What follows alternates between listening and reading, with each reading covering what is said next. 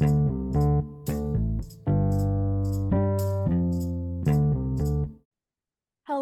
and welcome to Starting Fresh. Hi, guys. Welcome back to a new episode of Starting Fresh. I'm Davina. And I'm Bianca, and we are so excited to be back with a brand new episode. Yes, Bianca and I are back at our schools, and we're so excited to get into everything that's been going on in the world. And we have a very exciting topic today about wellness culture, right? Yes, I'm so excited. Before we get started, Davina, how are you doing? What is it like being back at school, back to work? Yeah, so I think everything has just gone into like full force at Berkeley. I was thinking to myself today that like each getting back into a new semester is like almost like remembering how to ride a bike again. Like it's kind of shaky at the beginning, but then you like get used to it and you're just like driving and running straight from there. So um it's been like a little bit hectic, like getting all my classes and schedules and extracurriculars together, but I feel like now I'm back in the loop of things. But how's Wisco? How's it going there? Totally. Um, it's great. It's honestly like a little scary because it's not that wintry here. Obviously, it's supposed to be like an El Nino year, so like technically it's not supposed to be that bad, but it is a little scary that it's not horribly snowy, but that's okay. I've also been getting back to things. We started a little later, so this is our first full week of school. Um, and I just found out I got a job today, which is very exciting, and that'll be another thing to add onto my plate. But yeah, I'm excited about my classes this year. I'm finally getting into like major related stuff, which is great. But besides that, I say we get right into our fresh front page news. Yes, this is my favorite segment of every episode. I pick a new like topic or headline that I saw in the news today, and we're going to talk about it for a little bit. So this article comes from NPR, and it says the mob wife aesthetic is in, but what about the vintage fur that comes with it? So essentially, this article um, talks about the debate between vintage fur and faux fur and each respective environmental impact that it has in regards to this new trendy um, aesthetic called the mob wife. Bianca, do you know anything about this aesthetic that's been trending right now?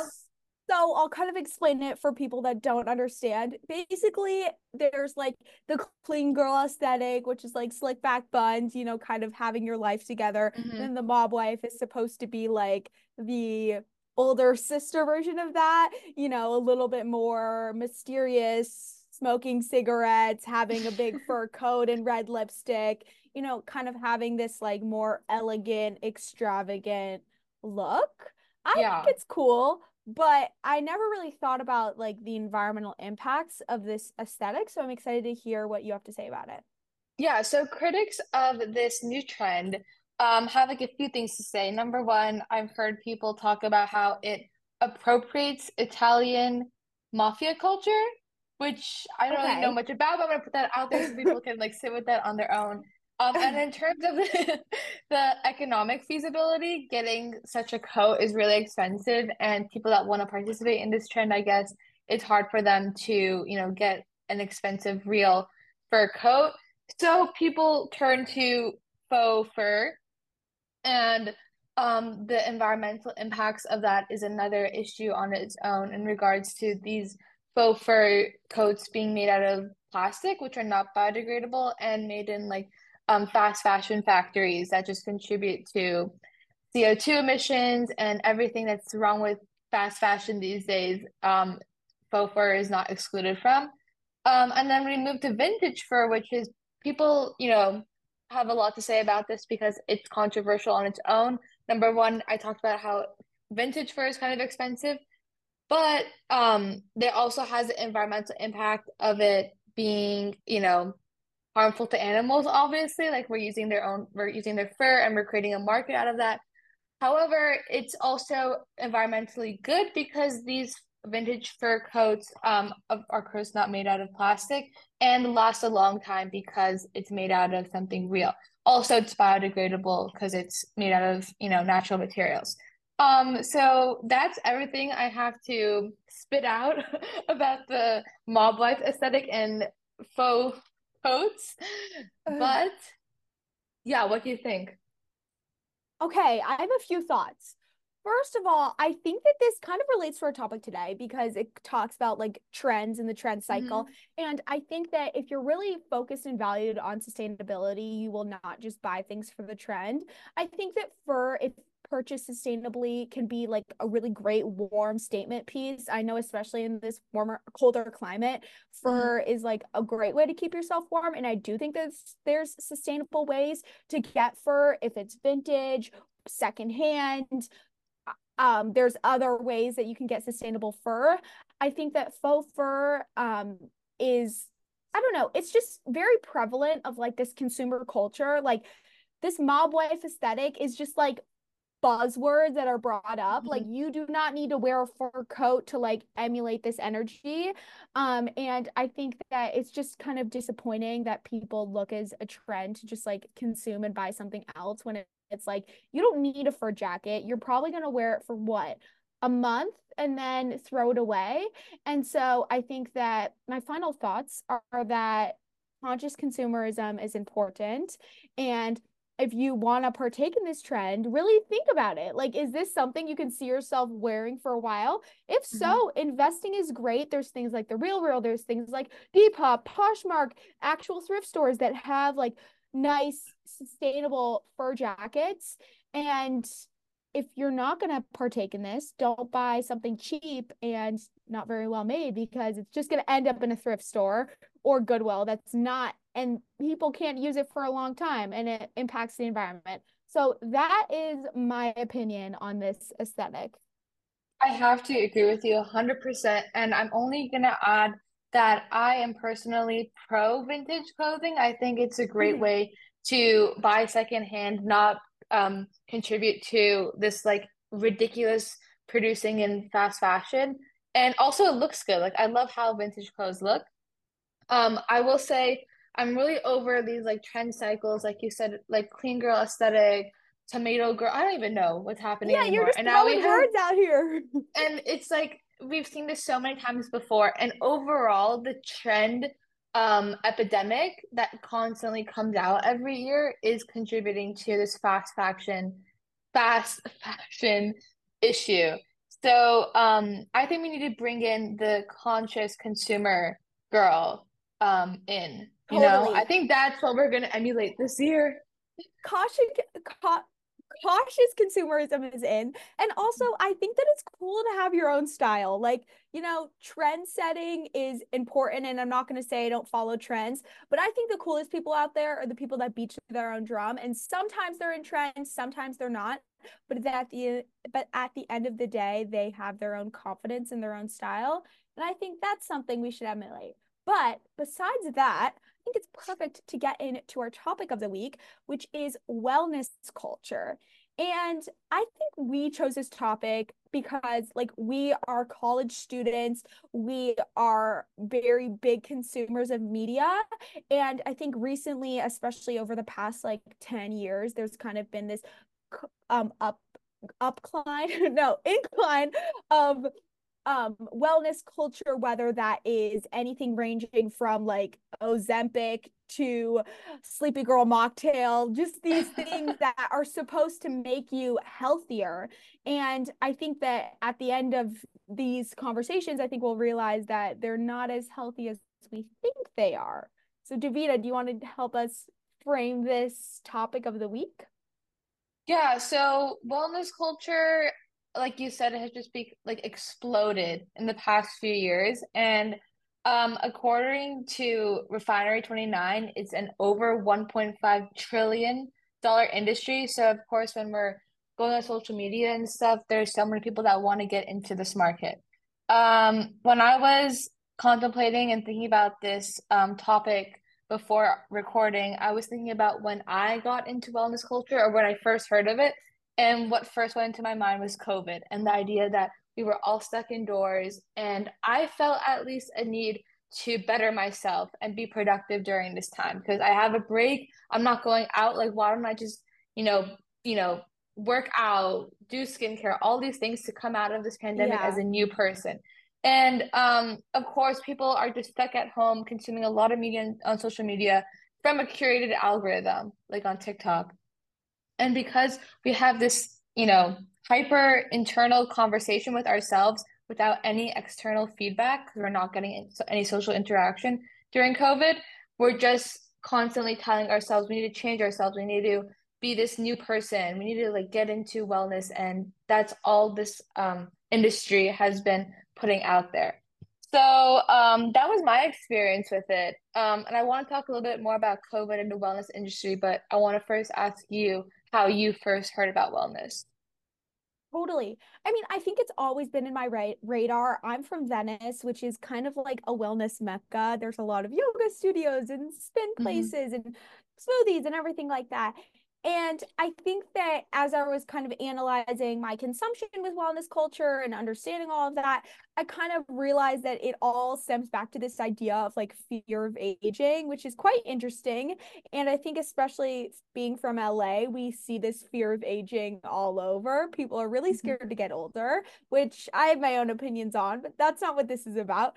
But I think that that was kind of like my first my first glance into that is people want to look younger and feel younger and so they're doing these workout classes and these treatments in order to like change themselves. And i think definitely covid kind of picked this up at least for me where i started seeing more things about like diys and you know how to eat eat leaner and all mm-hmm. these different types of things. So yeah i think that there was kind of definitely an increase in the past three or four years.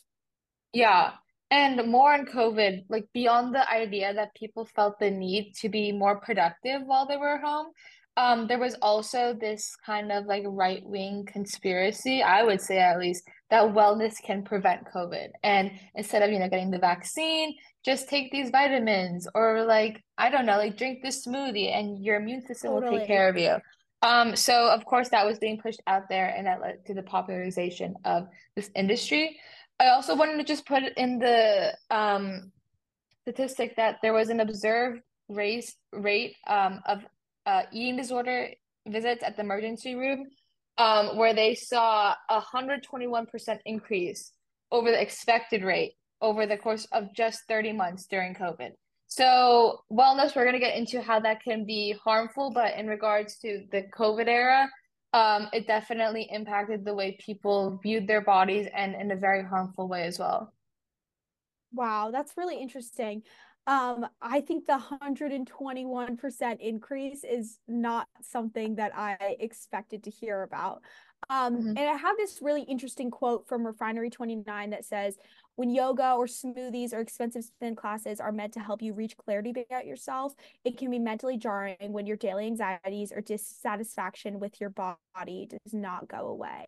Hmm. And this is a from an article called Wellness Culture Won't Save Us, It's Only Making Us Sicker. And I think that that quote kind of like stuck out to me because it kind of made me like realize or at least like connect the dots that a lot of the times these ways and methods that people are doing in order to better themselves are kind of manifestations of their deeper anxieties.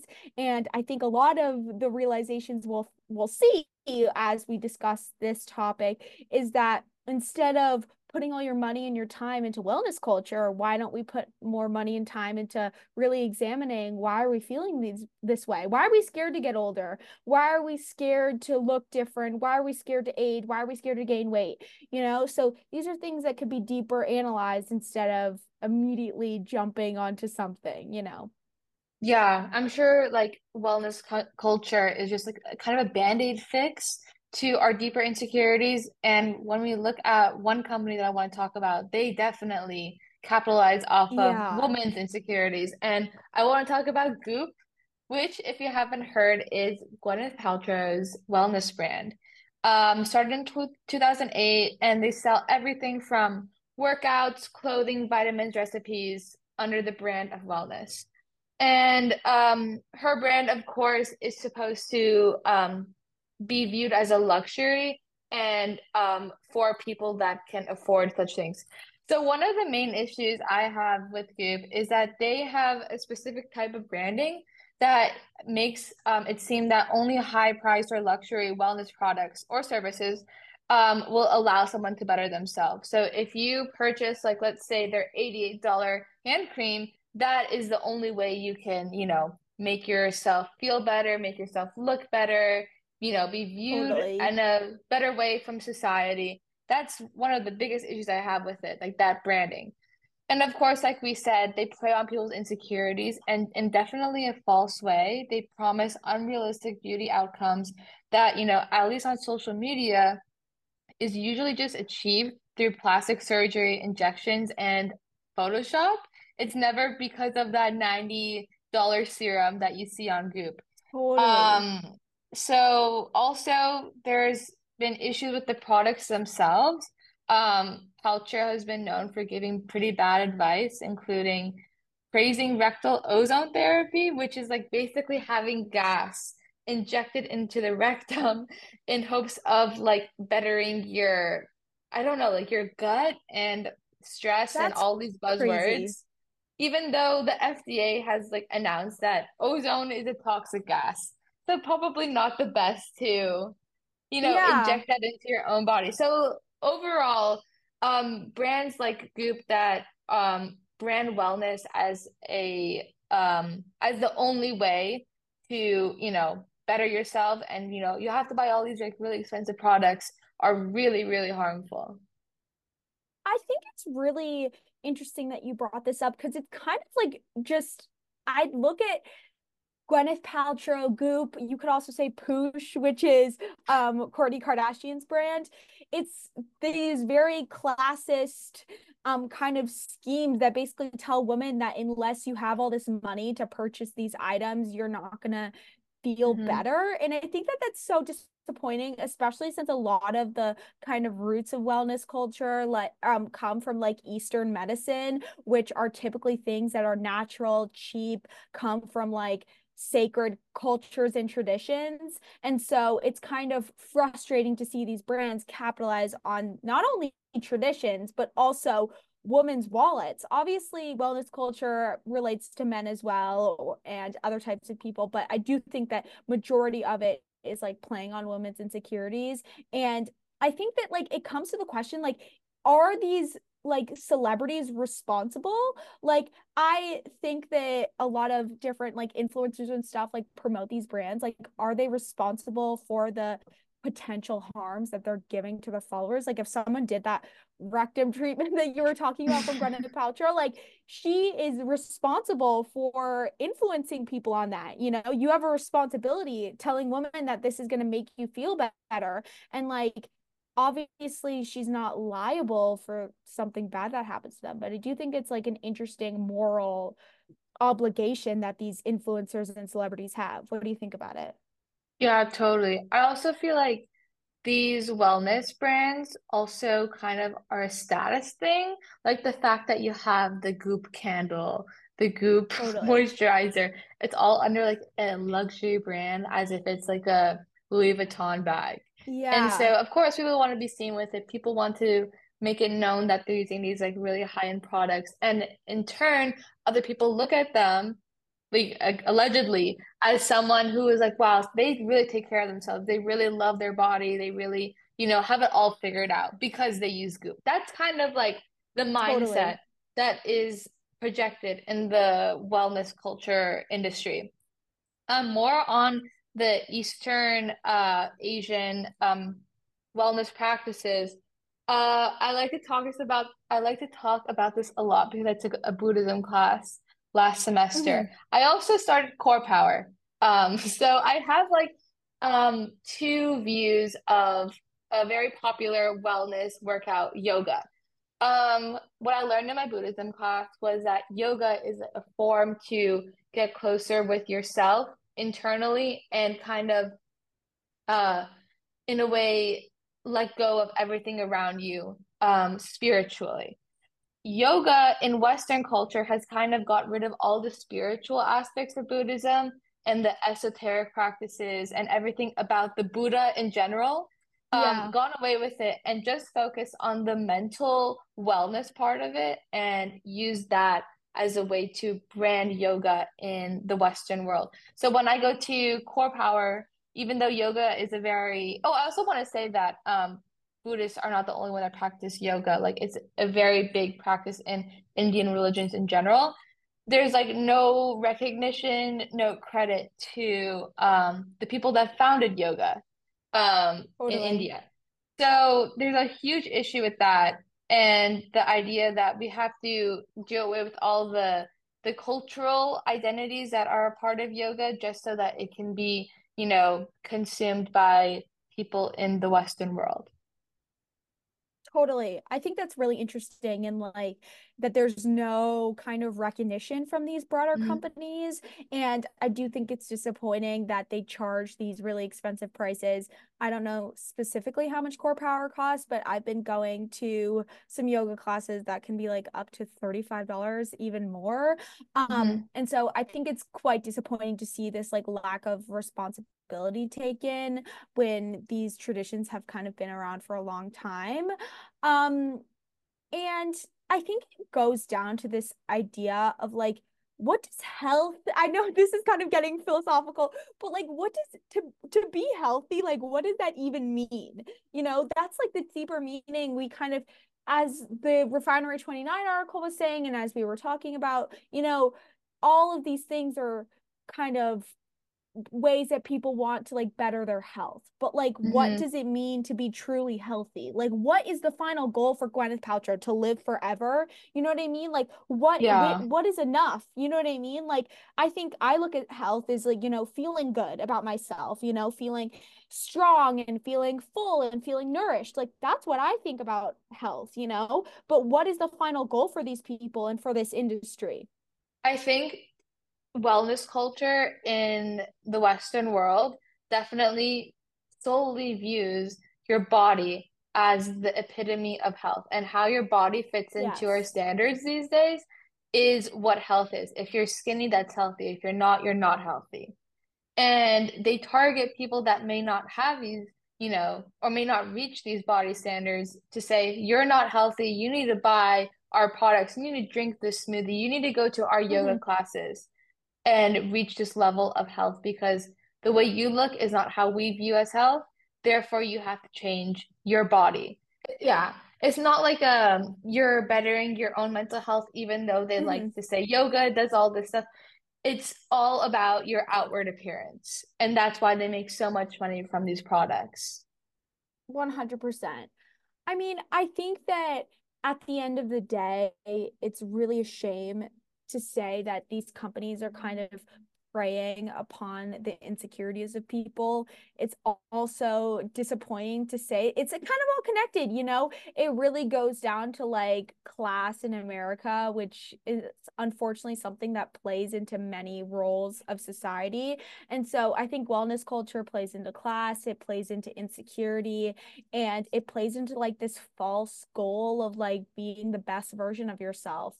And I'm not I don't think I'm against some of these things. Like I go to spin class and I like drinking smoothies mm-hmm. and I like, you know, journaling and doing these things that these people talk about, but I do think it's having this recognition that like not only did these companies weren't the things that these companies didn't start these things first, you know.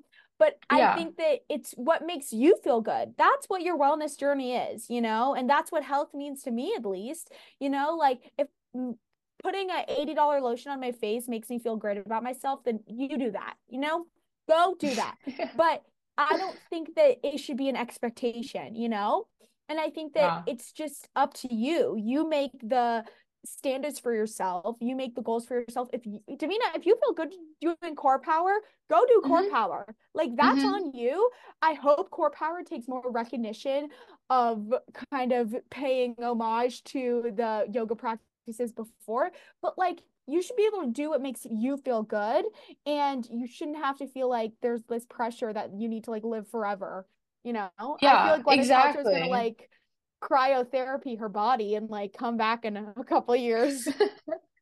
No i know. Like i love my serums. I love having my skincare routine. I love to work out um, but then I look at my little sister, who is, mind you, 11 years old and is going to Sephora. Guys, this is the 10 year old Sephora epidemic.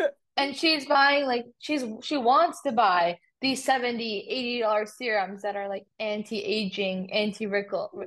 Like, why does my little sister have like this mindset that she needs to have all these expensive products to look and feel better when she's 11 years old and she doesn't have Yeah, wrinkles. She's very far you. from Like aging.